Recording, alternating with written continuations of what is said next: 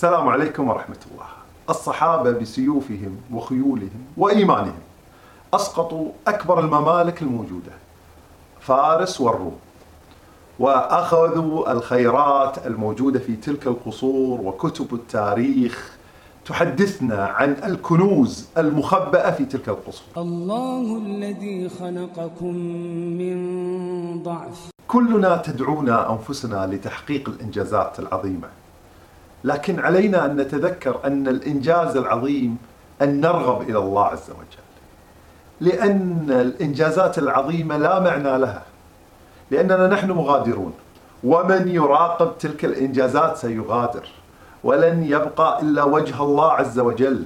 وحتى إنجازات الصحابة العظيمة كان الهدف داخلها نية معقودة لإعلاء كلمة الله عز وجل. الله الذي خلقكم من ضعف.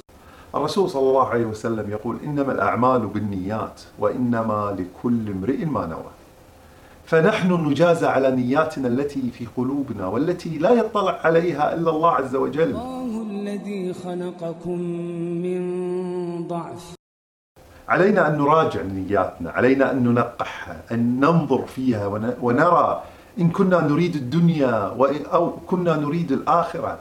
فالنية لا يمكن أن تجتمع فيها الطريقين إما الدنيا وإما الآخرة. وكما أسلفنا أول من تسعر فيه النار عالم وقارئ للقرآن.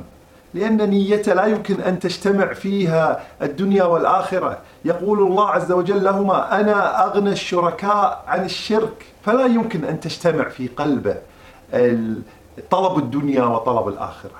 يقول الله عز وجل تلك الدار الآخرة نجعلها للذين لا يريدون علوا في الأرض ولا فسادا.